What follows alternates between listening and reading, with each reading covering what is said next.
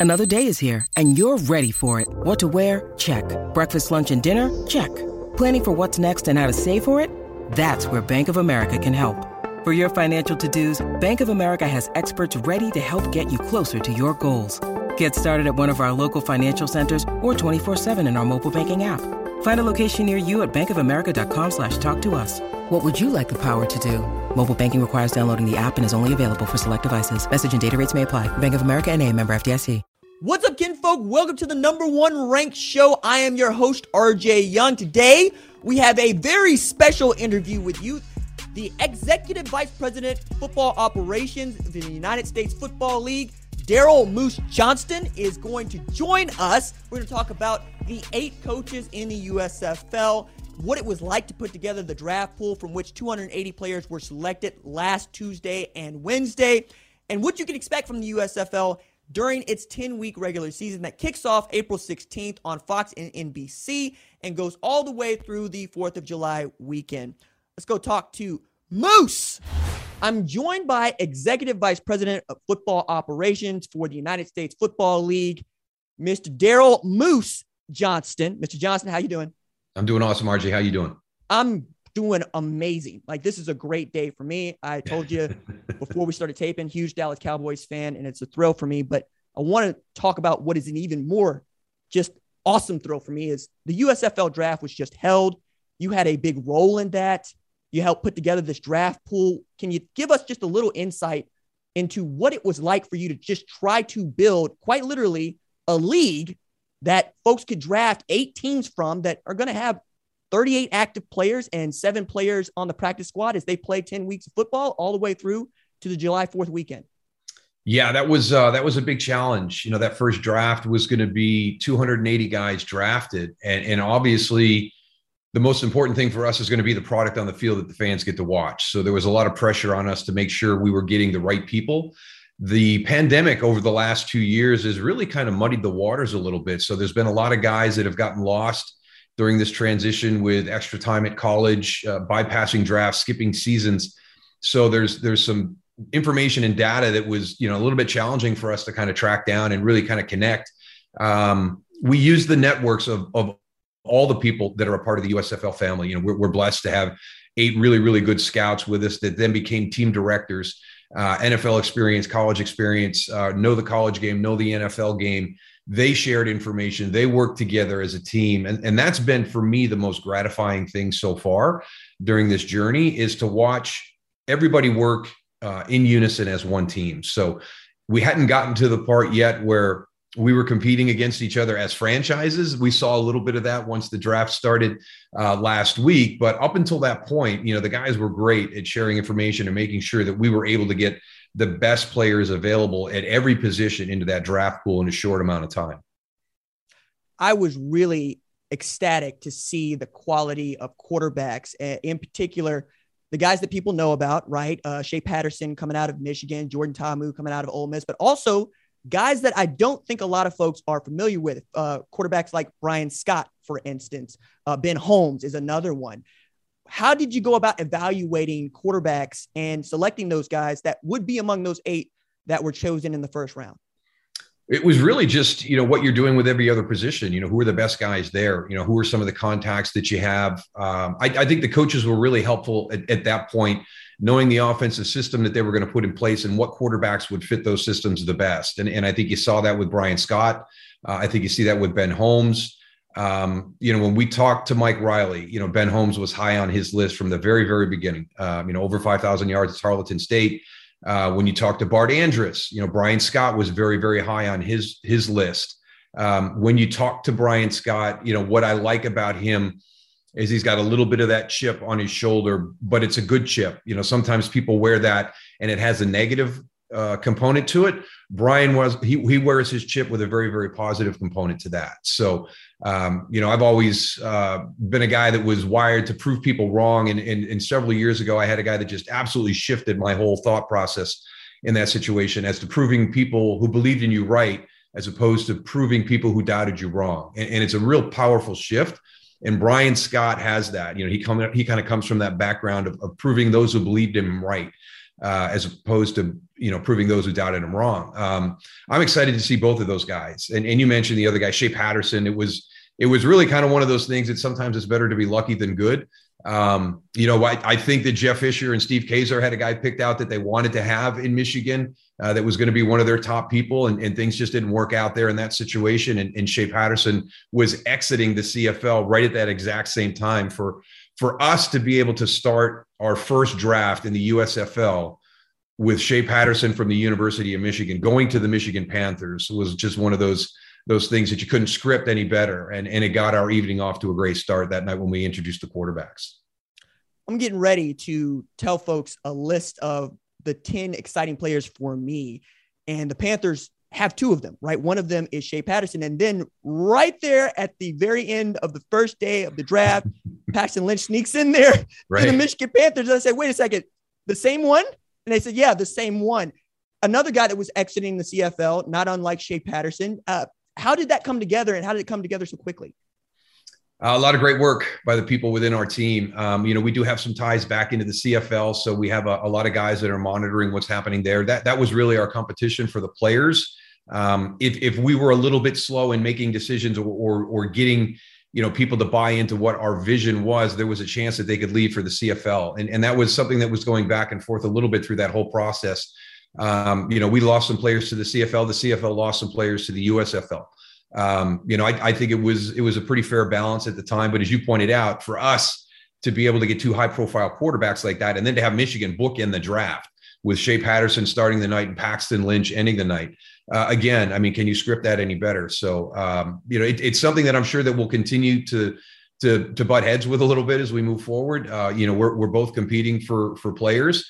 Um, and you know, it's our our message to them is if you come to the USFL and play, you're going to play 10 regular season games, hopefully get into the playoffs and then go to the championship game. That'll be July 2nd. That gives you plenty of time to rest, recover, and then elevate your status as, as, as an NFL player and get into a camp. If you go to the CFL, you forfeit that whole cycle again. You're not getting into the NFL until at some point in 2023. So we think we have a lot more to offer uh, than the CFL does uh, in, in the hopes of getting back and chasing that NFL dream. It is an important distinction, right? One in which the USFL season wraps up that 4th of July weekend, right? As training camp is getting ready to start in the NFL, and the CFL season wraps up in October. So I'm glad that that is played into strategy. And it's really interesting to me to hear that coming from you. But also, I got to hit on this. You seem to have a real passion for spring football, right? Having been a part of, I believe this is your third league, or is it your fourth yeah. league as a uh, my third administrator? Your third league, third yeah. league as an administrator in spring football leagues. Why do you like this side, literally, of football? Well, I think it all starts from from what every ex NFL player wants to to find out is is everything that I've experienced during my career as a football player, going all the way back to high school. You're taking little bits and pieces from all those people who influenced you, who taught you lessons, you know, on your journey through the game of football. Um, you know, college level, professional level. Uh, you hear all the coaches' sayings. Uh, you watch film as you get ready for your opponents. You start to see things a little bit differently you know, as a player, as you grow and mature. Um, for me, it was if I got a front office opportunity, would all those things that I've learned and experienced through the years help me assemble a championship roster?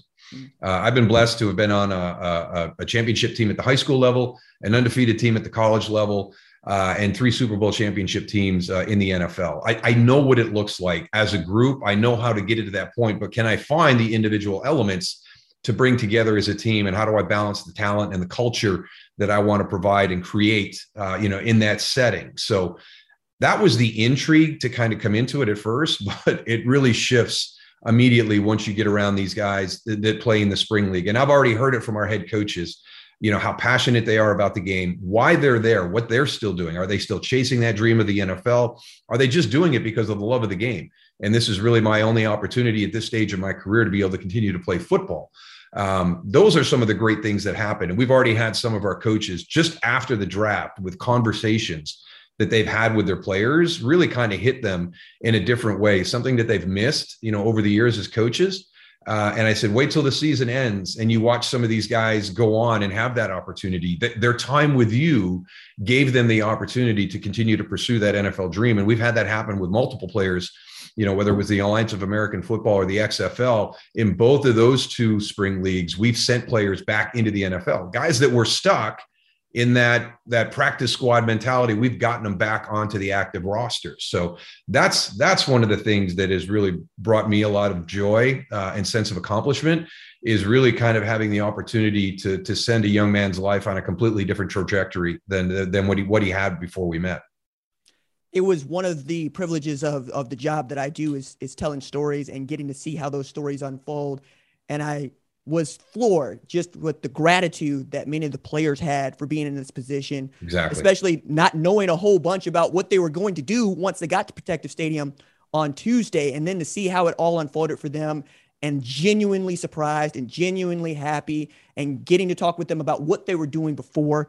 Like, for instance, uh, Jordan Ta'amu, right? He's flying back from Hawaii to be here for the draft, but just before then, he had been working as a personal trainer in Nashville, and he's excited to be able to play professional football once again. But I wonder, do you have that same feeling when you talk to coaches? In particular, like I'm going to ask you about each one of these eight coaches that yeah. are outstanding in their own ways. But let's start with Jeff Fisher, a guy that had not been coaching at all, who decided, no, this is where I want to be. This is what I want to do. What did you glean from him that made the USFL particularly attractive to a man with his track record? Right? Uh, just what an honor for us to have somebody like Jeff Fisher that believes in our vision and what we're trying to do. Um, he's going to be such a tremendous asset for us. You know, so much beyond what he's going to bring as a head coach.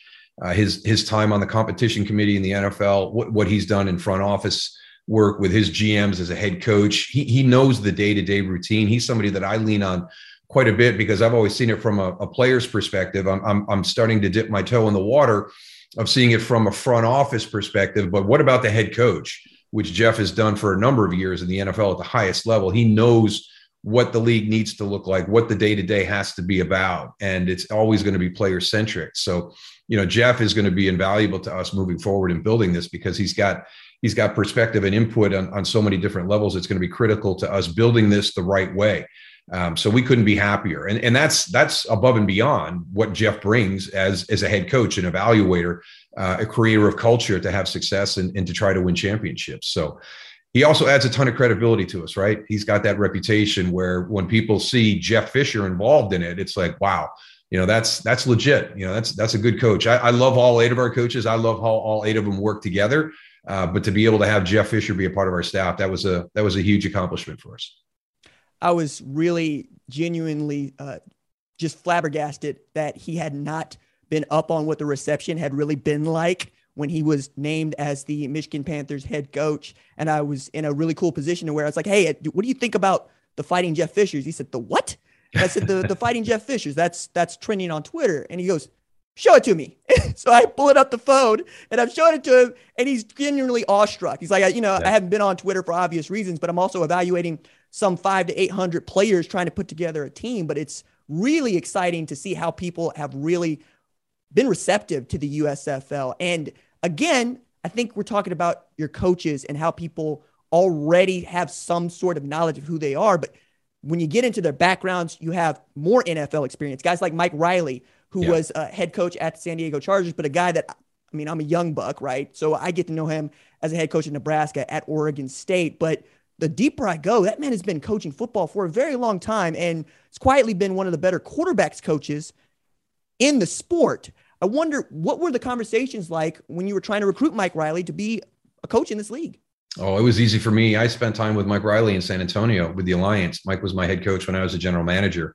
Uh, I'll never forget when when it was announced that I was going to be the, the GM for San Antonio and, and that Mike Riley was the head coach you people that I have the ultimate respect for in the in the NFL game called me and said you couldn't have gotten a better guy to work with your first go around. Andy Reid, Jason Garrett, Norv Turner. I mean, my phone is just you know ringing with messages going, "Congratulations! What a great opportunity for you to work with a guy like Mike Riley." And uh, yeah, they they couldn't have been more correct. He was he was awesome. Um, just very very even keeled but competitive. Um, you know, just a real great balance uh, on how he approaches the day to day. He makes it fun. He makes it enjoyable. Um, you talk about his his savvy and his knowledge at the quarterback position. Uh, when he was out, uh, you know, working with USC, there happened to be a guy in Southern California named Tom Brady who was trying to get USC to recruit, and they didn't see the same thing that, that Mike Riley saw. So he snuck off to Michigan. Um, so it, it's somebody who can see the potential in players, and and I think that that's why I'm really excited to see what Ben Holmes does this year because Mike Riley was emphatic about getting him involved. And you go back to what he did at, at the University of Nebraska, what he did at Oregon State. This is somebody that comes from a professional background who probably has a lot of the Norv Turner system that I played in back in the 90s. Uh, when he was down in San Antonio and we were practicing in Austin, he would come up and watch our practices. So he's got that pro style of passing game, but he also, you know, has woven that in with the collegiate game of, of the meshes uh, underneath. Um, that that's going to be the exciting thing for me to watch is is what kind of offense he puts together for Ben Holmes to function in because uh, Ben is definitely somebody that Mike is very, very excited to have. And, and I'm excited to see what they do together as head coach and quarterback. And that roster is really inspiring to me. Uh, also, backing up Ben Holmes, 12th round pick, DeAndre Johnson, who, as many folks would know myself, have seen on Last Chance U. And I'm excited to see what he can do with the tutelage of a guy like Mike Riley and what he and Ben Holmes figure out about each other. Another guy they drafted for the New Jersey Generals, Mike Weber uh, former mm-hmm. Ohio State tailback who's really great. Like that's that's a team that I'm circling, and many other folks should circle as they're going to open the season against the Birmingham Stallions on Fox and NBC on April 16th. But another guy that I got to know, and I'm excited for people to get to know, is Pittsburgh Maulers head coach Kirby Wilson, who divulged to me that his first professional football coach was Mike Riley, right? when they were with the Winnipeg Bombers. And I'm like, yo, and he's like, hey, look, I even got traded at 21, and Mike was telling me, "Hey, it's gonna be good for you. It's gonna be okay," and sent me on my way. And I got my itch of coaching in large part because of Mike Riley, and they, I got to see them have some exchanges. They were going at each other about players in the draft that both of them wanted and stealing from each other. It was really great camaraderie. But to dig into Coach Wilson, and I spent a good amount of time with him on Wednesday. You get to know he's one of the better running backs coaches, perhaps of all time two Super Bowl rings. He's putting together a roster that is really fresh. I love that he is in on his coordinators. What did you do to get a guy like Kirby Wilson to accept this as his first head coaching opportunity? Oh, we didn't have to do a lot because, as you pointed out, this is his first head coaching opportunity. You know, he he was chomping at the bit. He was one of those guys that was reaching out to us, and um, I've met a number of guys um, over the last, you know, five to eight years in the NFL, and you, you wonder why they haven't had that opportunity yet. And, and Kirby's one of those guys. His passion for the game um, is is blatantly obvious every time you talk to him. Um, you know, he asked me, you know, hey, and this is years ago. Hey, can I have some guys call you from time to time? You know, running backs and things like that you know, when I'm working with him, just to give him some advice, you know, away from the game, about the game, how to be a pro, how to handle your day to day. You know, he got me in touch with Alex Ingold, you know, kind of talking to him about the fullback position. Um, Kirby just, he goes above and beyond. And I've already seen that, you know, with him just in the short amount of time that he's had this head coaching opportunity. Um, you know, we went out and, and we've got the teams practicing in different places, and, and, and Mike and Kirby are going to be out at Miles College and Kirby was so excited because it, you know driving into Miles College it, it reminded him of the neighborhoods that he grew up in. Um, you know, I, I, I think that that he's going to be good not only for the Pittsburgh Maulers and the USFL, but I think he's going to be really really good in the community of Birmingham, Alabama, because he's going to bring some real world wisdom to to some of these opportunities for these guys, and he's going to be able to share things. Um, so we're, we're excited about what Kirby's going to do. I, I think he I think he had a heck of a night on draft night. You know, he was one of those guys that I think a lot of people were like, everybody's looking at you know Skip Holtz and Larry Fedora, um, you know Kirby Wilson. You know how are they going to do compared to a, a, Jeff Fisher, a Todd Haley, a Mike Riley? You know guys that have been there, done that. I, I thought Kirby, I thought Kirby Wilson and Chris Watts, uh, you know the combo there uh, in Pittsburgh ha- had a heck of a night at the draft, and I'm really excited to see what they do they were very enthusiastic about getting their guy involved too. Kyle Lauletta, one of the cool phenomenons happenings at this event was the quarterbacks getting to know their coaches for the first time and the coaches going, Hey, sit down, tell me what you see here. Give me your insight and let's make some picks here. And then for Coach Wilson to get the Boys and Girls Club involved, AG Gaston was on hand, handing them pick cards to run up to the president at the USFL, Brian Woods, to make those picks. That was really cool to see. I'm excited. Uh, I'm a Tulsa guy, right? So he coached Josh Jacobs at the Las Vegas Raiders, and we were able to bond over that because – Josh grew up down the street, and you keep going down the list of guys that he's worked with. And I don't know how his roster is not excited to speak with him. As a matter of fact, I get Bailey Gaither on the phone after he's getting drafted. And I said, You know, he's got two Super Bowl rings. He said, He does? I, okay, I better button up. I, I'm, I'm going to be told what I need to be doing and I'm going to listen. I said, That's great. That's awesome. Um, Coach,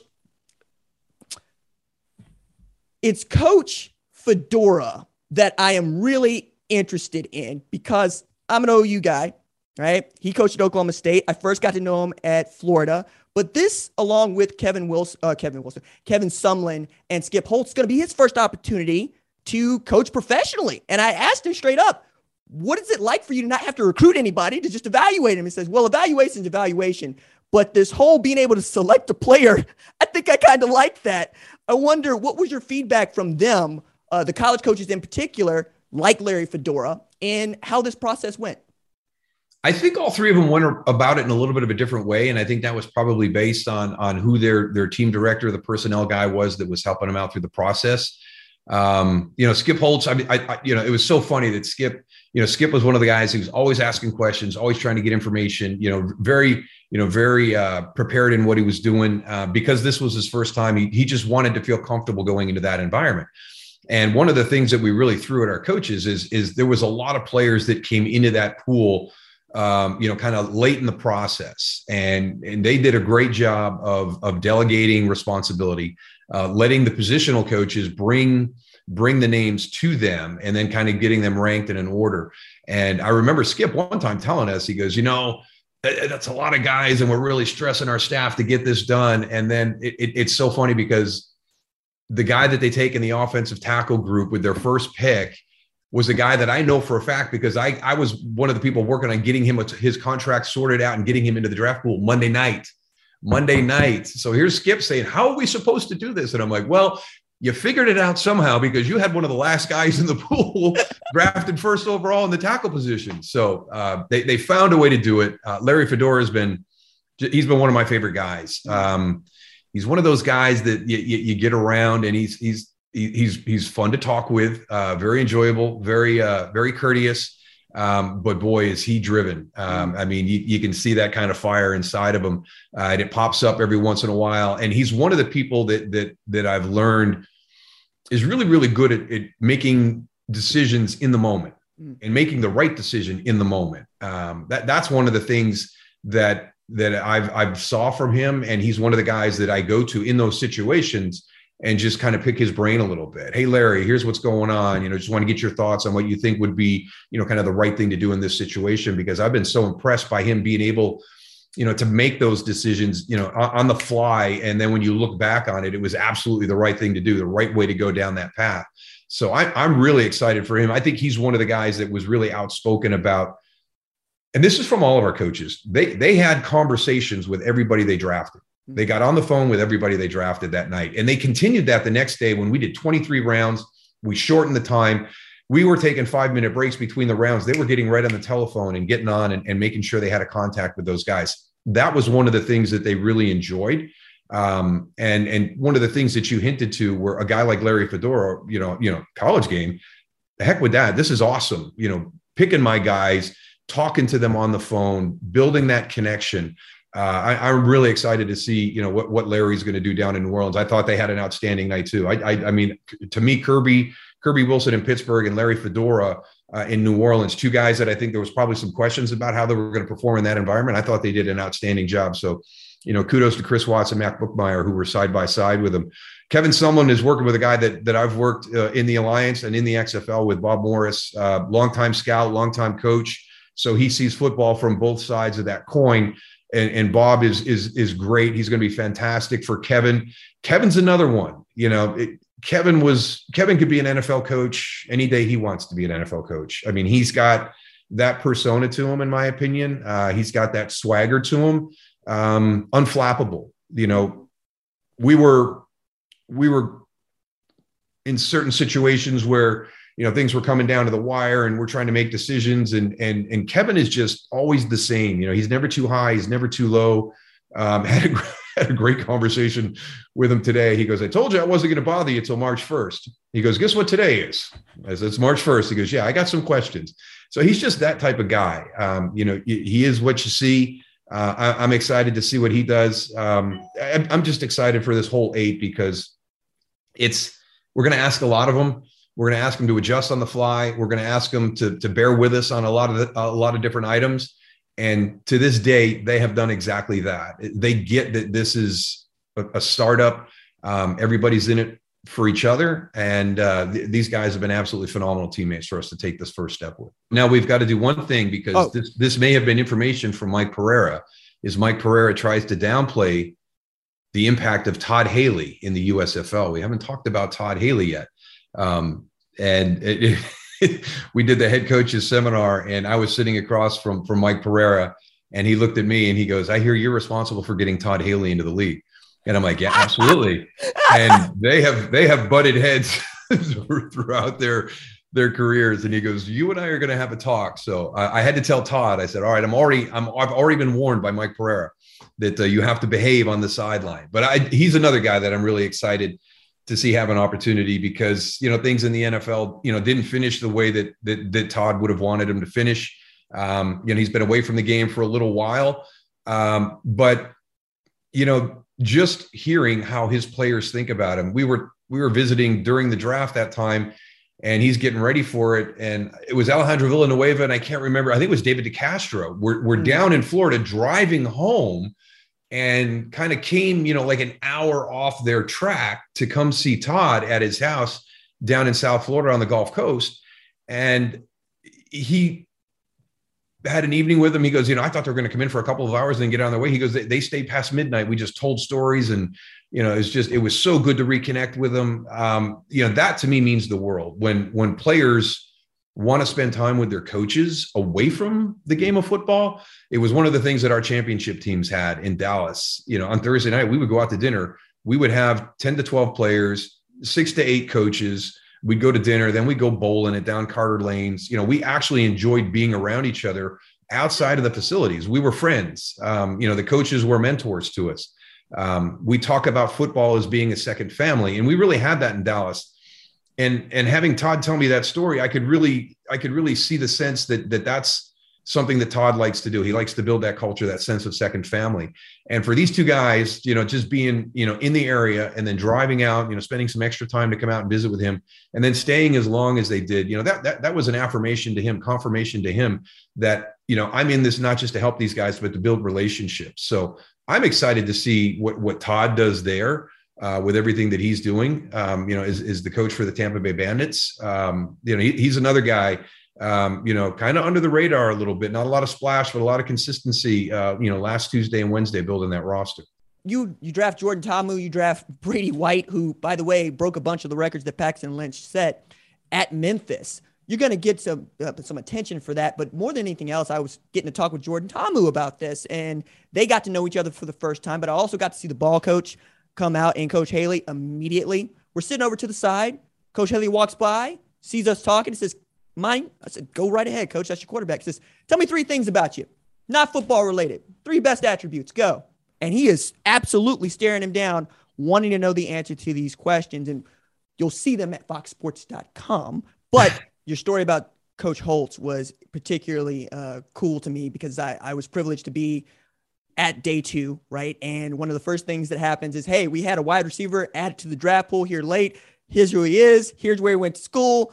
You know, here it is. Let us know if you want him. And he gets drafted the same day as well. I thought that was awesome. But also to the point about Coach Sumlin, I made a point to ask him in the middle of day one, you know, how this is going. Does, does the time limit actually mess with you or, or how do you function with that? He says, eh, no. I mean, look, it's two minutes today. It's going to be 90 seconds tomorrow. It's going to be 60 seconds by the end. So it's getting faster. You either get with it and get it on, or, you know, you let it beat you up. And to have that sort of – level headedness and demeanor about what you're doing is why he's a head coach. And quite frankly, again, Oklahoma guy, I remember him at OU and I remember the battle that he had with Coach Fedora when they were um, uh, Conference USA coaches, Houston yeah. and Southern Miss. I'm excited about that. You got some built in rivalries here that I want to discuss. But one of those, I hope, is going to be the Philadelphia Stars versus the Michigan Panthers. Uh, we haven't spoken a bit about Coach Andrus, but my first thought was, yo, quarterbacks coach for Steve McNair.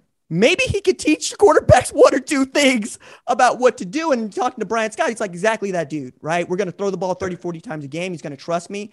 And I wonder, what's it like for you to know that you have a guy like Bart Andrus that the world is getting ready to really get to understand and know, especially after the success he's had professionally and lately of the spring league? Yeah, exactly right. He's he's been in, involved in so many of the different leagues, uh, you know, from the NFL to the CFL to NFL Europe to the Spring League. Uh, you know, he's he's done it at every level. And again, if if if there's one word that you'll continue to hear me say, it's it's, it's passion. You know, passion for the game. And, and Bart is another one of those guys that has passion for the game. Um, you know, kind of gets in our blood, and and it's hard to get it out. Um, it, it, it's different motivations. Uh, you know, for Bart, you know, Bart's a guy that loves to develop guys and give them the opportunity.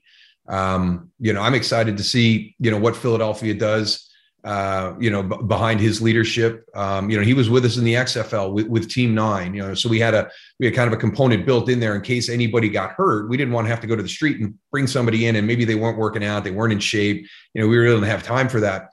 Bart was able to fill that void for us in, in, in his role with really nothing to play for but an opportunity possibly. He was able to keep all these guys motivated and working hard. So to see him now in an opportunity in this league to kind of raise to a platform and a, and a visibility level uh, that, that maybe he hasn't had in a while uh, i'm excited to see what he does with that. Uh, again a lot of success in the spring league um, th- that he has had um, he's got his quarterback and, and that's one of the other things um, i think when you look around this league, you're going to see talent, but also a familiarity with the style of play and how that fits into our offense. And, and that was really the case, you know, with Bart and with Brian. There, there's a there's a familiarity there. They've been there, done that before. Um, they're they're kind of automatically ahead of the curve of everybody else because they're not starting at square one. They're starting at square seven. So uh, this is going to be a fun thing to watch, especially early in the season. How does Philadelphia come out of the gates? because of the familiarity with the head coach and the quarterback. Oh, and I'm I look uh, right now. If I'm if I'm making bets, I I, I got to look at Philadelphia some kind of way because you got a former spring league MVP, you got a former championship combo in the head coach and the quarterback, and you got a quarterback that was there for every single round of the draft. Going, we like this guy, we like this guy. I would love to play with that guy. I don't want to play against that guy. That was exciting for me to hear and see. But I got a couple questions for you, and then we'll get you out of here, Mr. Johnston. Um, the first one is, who do you think could be the best offensive player in this league?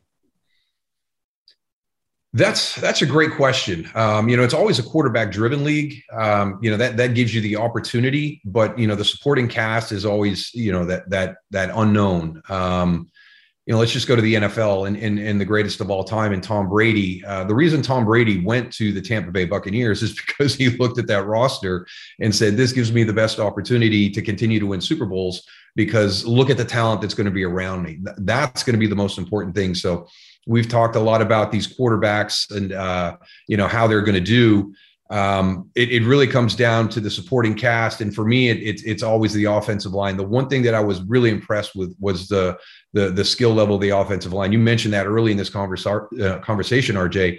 Um, you can have great skill players, but if you don't have an offensive line that can open running lanes or pass protect, it doesn't matter how good everybody else is. So th- that's going to be one of the key things. So for me, is is we start to dig into this, I really want to dig into the offensive lines um, you know, obviously tackle is a big position, but we've seen how important guard center guard has become. Uh, and that's one of the things that I that I saw throughout the course of the draft night was was size, big schools where these guys were coming from. They're going to be well coached. They're going to understand the big moments in the games. Um, so uh, it, it's going to be hard for me to to really kind of single out one guy. Um, if I had to look at somebody. Uh, one of the guys that I, I kind of looked at on film is, is Mark Thompson, uh, a running back who kind of got lost in the shuffle a little bit uh, with COVID and with a hamstring pull. Uh, when he did have some opportunities to go to a camp, he was one of the running backs that I looked at that just, okay, why is this guy not in the NFL? So you kind of go into his story and, and you find out, um, you know, some of the challenges that he's had and some of them recently. Uh, I, I reached out to him and spoke to him directly. Um, you know, this is somebody who's learned from his mistakes, knows that he's missed an opportunity, and knows that the clock is running on him. Um, I'm excited to see what Mark Thompson does with this opportunity because I think he's one of those guys that knows th- there's not a lot of time left for him. And if, if he's going to have that opportunity to get to the NFL level, he's got to have a breakout season in the USFL. And when you watch him on film, he is fully capable of doing that. Executive Vice President Football Operations, Daryl Moose Johnston, my father's favorite fullback and one of our favorite Dallas Cowboys of all time. Thank you so much, sir, for the time. Yeah, my pleasure. My pleasure. We always enjoy talking football, especially with somebody that has some has that knowledge of it and that passion for the game as well. Thank you, sir. So that was cool. Talking to Executive Vice President of Football Operations, Daryl Moose Johnston. My father is going to flip out. He has been flipping out ever since I told him that I was going to get to talk to our favorite fullback. I'm a 90s kid, so Emmitt Smith, Deion Sanders, Troy Aikman, Michael Irvin, those are all my guys. I'm a huge Dallas Cowboys fan. You all know that, so that was thrilling.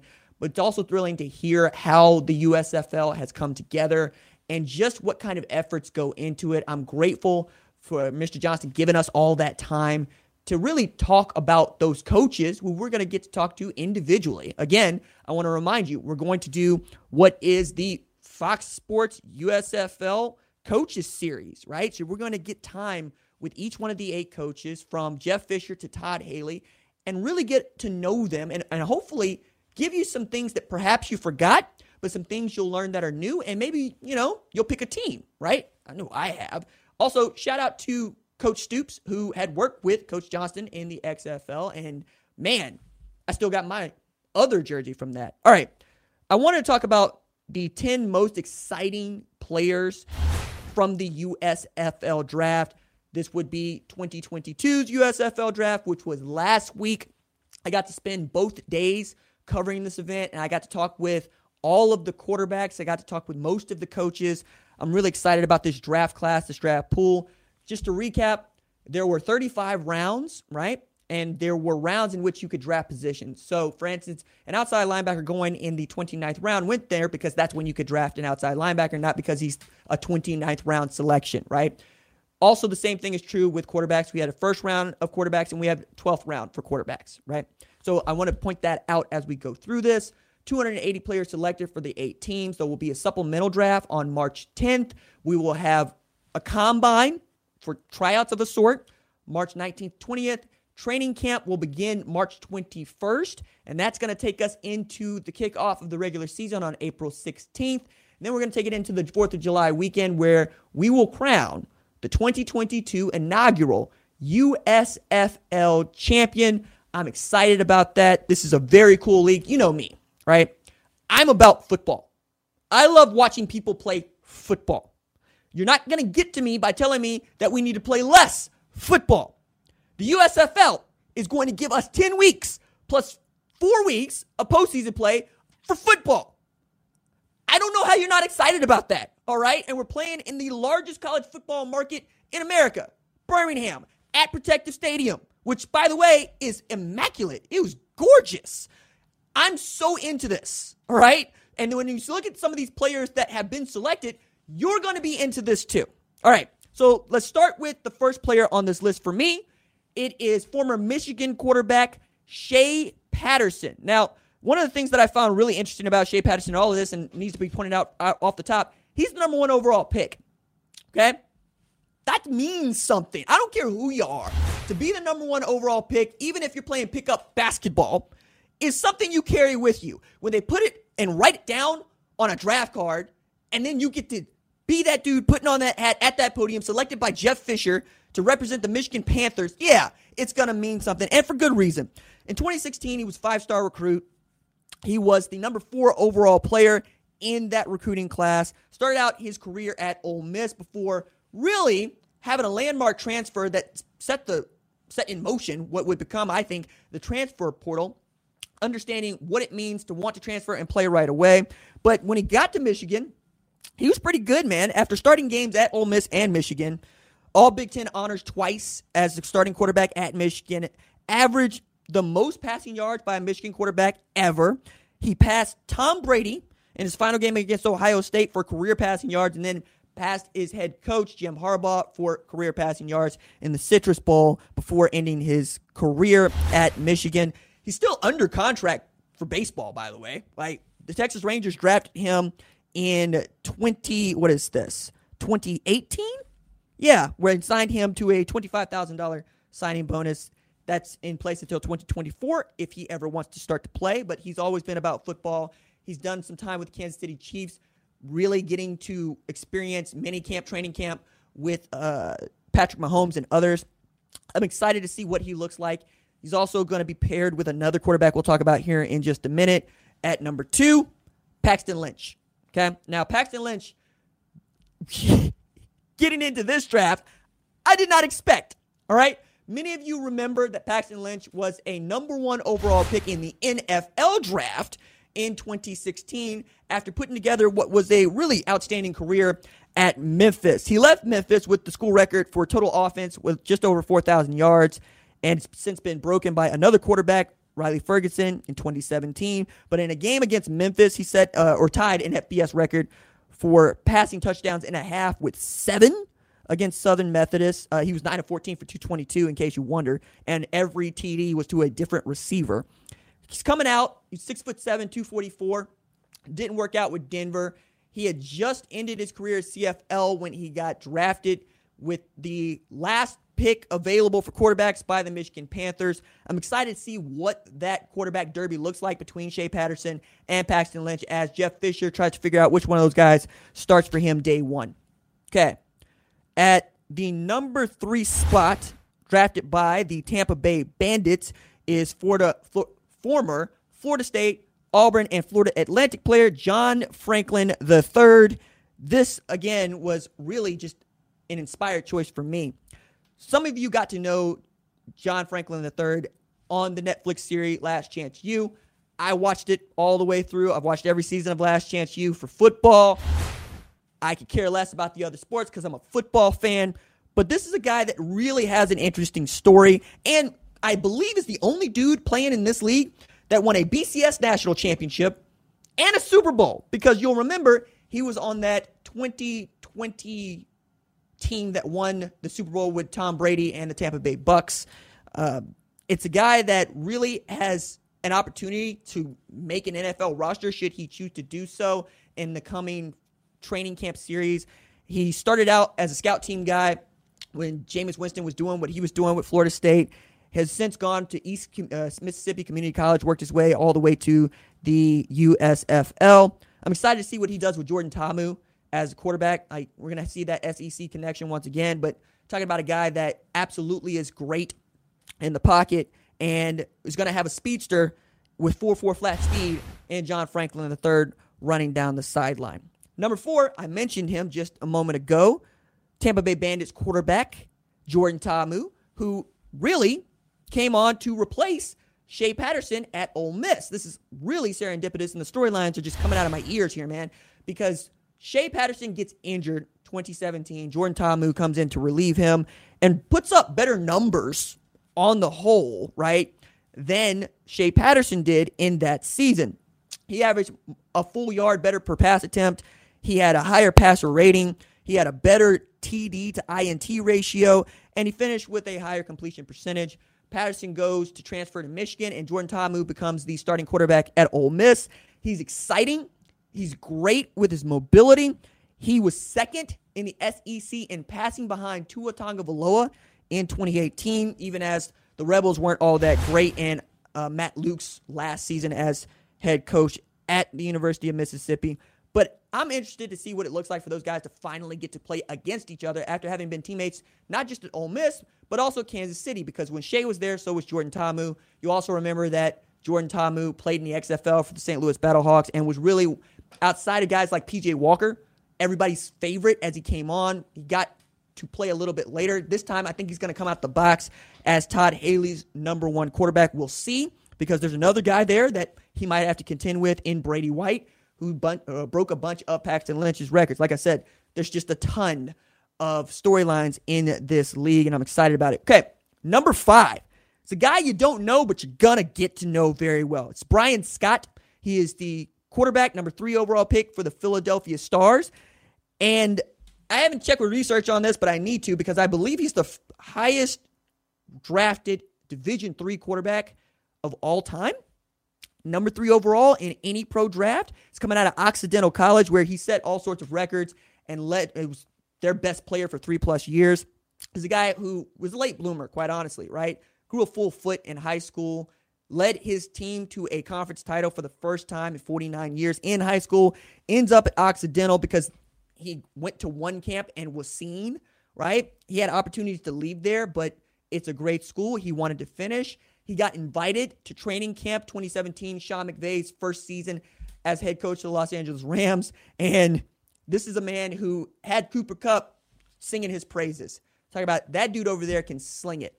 So I'm interested to see what he looks like in this league, especially as he's got some real credentials, right? I mean, he won a gold medal in the International Football American Football Federation's World Cup U19 starting quarterback. He also is a spring league MVP. This is the guy that right now among all these other dudes that I would bet on to have an outstanding season in the USFL. He's also going to be partnered with Bart Andrus, who was his coach in the spring league, and quite frankly, coach Steve McNair at Tennessee. Like, what else do you need there? Okay. At number six on this list, a guy that is very familiar to many, but I'm excited to see as a New Jersey General. That is Mike Weber, Ohio State running back who rushed for 1,096 yards as a spellback 2016. I wonder who was the uh, starting running back that he was playing behind then. Might be a guy by the name of Zeke Elliott. He also went in the seventh round to uh, the Cowboys, I believe, and was right, really outstanding at the combine. 447 40 yard dash 2019 NFL combine. Uh, has bounced around, but ended up with the Kansas City Chiefs, where he also won a Super Bowl ring as a member of their practice squad in 2019. I think for those of y'all that just need a comp here, and I should have been doing these comps all along, is Clyde Edwards-Helaire at tailback. As a matter of fact, I'm just going to go ahead and reference those so you have an idea of what we're looking at. Brian Scott, Aaron Rodgers, that was his nickname in college, D3 Aaron Rodgers. John Franklin III, I think you're talking about John Ross, really an outstanding speedy receiver. Uh, with Paxton Lynch, I mean, goodness me, dude. You're talking about an entirely too big quarterback with a lightning arm. Drew Bledsoe comes to mind for me. Those y'all can reach all their way back. And Shea Patterson, I think, has the opportunity to be a Russell Wilson type of player. He's really great with his feet. He's a great leader. He's excited to be a Panther. And there's a reason why he's your franchise player if you are the Michigan Panthers. Okay. The number seven player on this list for me is a guy I think many college football aficionados know in Philip Scooby Wright, inside linebacker for the Birmingham Stallions. Played his college football at Arizona. His 2014 season is among the best ever by a defensive player, full stop. 2014, he was a unanimous All American. He won the Bronco Nagurski and the Chuck Bednarik Award, which are given to the nation's best defensive player. He also won the Lombardi Award, which is given to the player that best embodies the NFL legendary head coach Vince Lombardi. And he finished ninth in the Heisman voting because this season was ridiculous. Check out the stat line 2014 164 total tackles, 31 tackles for loss, 15 sacks, five forced fumbles. That's ridiculous, right? For me, the comp is Luke Kuechly, right? He uh, that was of the Carolina Panthers, but just a tackling machine, right? A guy that's going to put everybody on the ground he puts his hands on. 2015, he suffered a season-ending injury. He fell in the draft and he's working his way back to, I think, the NFL, but I'm excited to see him in the, in the USFL. Sneaky pick for the best defensive player in this draft class. I'm excited to see what Scooby Wright can do. Number eight on this list, a guy, again, you probably have not heard of, but one you're going to get to know quick, fast, in a hurry. Jordan Moore. He's outside linebacker for the Philadelphia Stars. University of Texas San Antonio is where he finished his career, but just quickly, he won the indoor and outdoor hurdles in the Big 12 at Texas Christian, 60 meters, 110 meter hurdles. Transfers to LSU, does the same thing. Wins the 60 and the 110 meter hurdles in the SEC, right? And but still loves football so much that he grad transfers to play for Frank Wilson at UTSA. He's six foot three, he's 227 pounds, and he's still got his 4-4 speed. That's amazing. And that's going to be a dude playing outside linebacker playing in the second level for the Stars. Excited to see what he can do. I think the NFL comp for him is Jamal Adams. And then at number nine, a guy that Oklahoma fans will remember, Jeff Badet, drafted by the Michigan Panthers. So he's going to catch passes from Paxton Lynch and or Shea Patterson. Ran 4.27 at his pro day event a few years back. Has been with three NFL teams since then. Also played in the XFL for Bob Stoops and was one of the guys that Daryl Johnston had zeroed in when he was the director player personnel there. And then at number 10, also, excuse me, before I get to number 10, DeSean Jackson is the comp for Jeff Badet. Then at number 10, it's Brennan Eagles, Philadelphia Stars. He of late of Texas, enormous wingspan, six foot four, 230 pounds, averages 16.8 yards per catch at Texas, goes undrafted, is trying to get back to the NFL. I think the comp here is Tee Higgins. They have the same sort of speed, the same sort of wingspan. I think they have a I think he has a tremendous opportunity here playing with a guy like Brian Scott who's going to give you opportunities to make plays down the field. So those are the 10 players that I am most excited about who were drafted in this inaugural 2022 USFL draft. This is not a one off, by the way. Uh, we're going to talk a bunch of USFL here on the number one ranked show. I'm excited about it. Was in Birmingham last week to cover the draft because you remember I did the show from a hotel room before we could even talk about what this draft looked like. Plenty of notes, lots of reporting. I'm really interested in how this story evolves, getting to know these players, getting to know these coaches. And as I told Mr. Johnston, I'm going to tell you, we're doing a coaches series. So you're going to get to hear from all eight of these coaches in the USFL individually. We're going to talk to them at length. We're going to talk about their past careers. We're going to talk about what brought them to the USFL. We're going to talk about their players. Hopefully, they'll give up some game. You know, maybe we'll talk a little game planning, but I expect to have a really good time with this, and I hope that you have a good time with this. Let me know what you think. Leave a comment on the YouTube channel, leave a review on the podcast. Let us know what you want to know from each one of these coaches as we begin to talk with them. And we will get that up for you in a couple of weeks. And yeah, We'll talk about college football from time to time here on the number one ranked show. I'm excited about spring football, like 30 players that I have talked to individually that I really want to talk with you about. Okay, that is going to do it for this episode of the number one ranked show. I'm the host, RJ Young. Our lead producer is Catherine Donnelly. Tyler Wojak running the show today, associate producer. Javion Duncan is our social media manager. Rachel Cohn is our lead of screening. Our director is John Marcus. I will see you next week. Doses.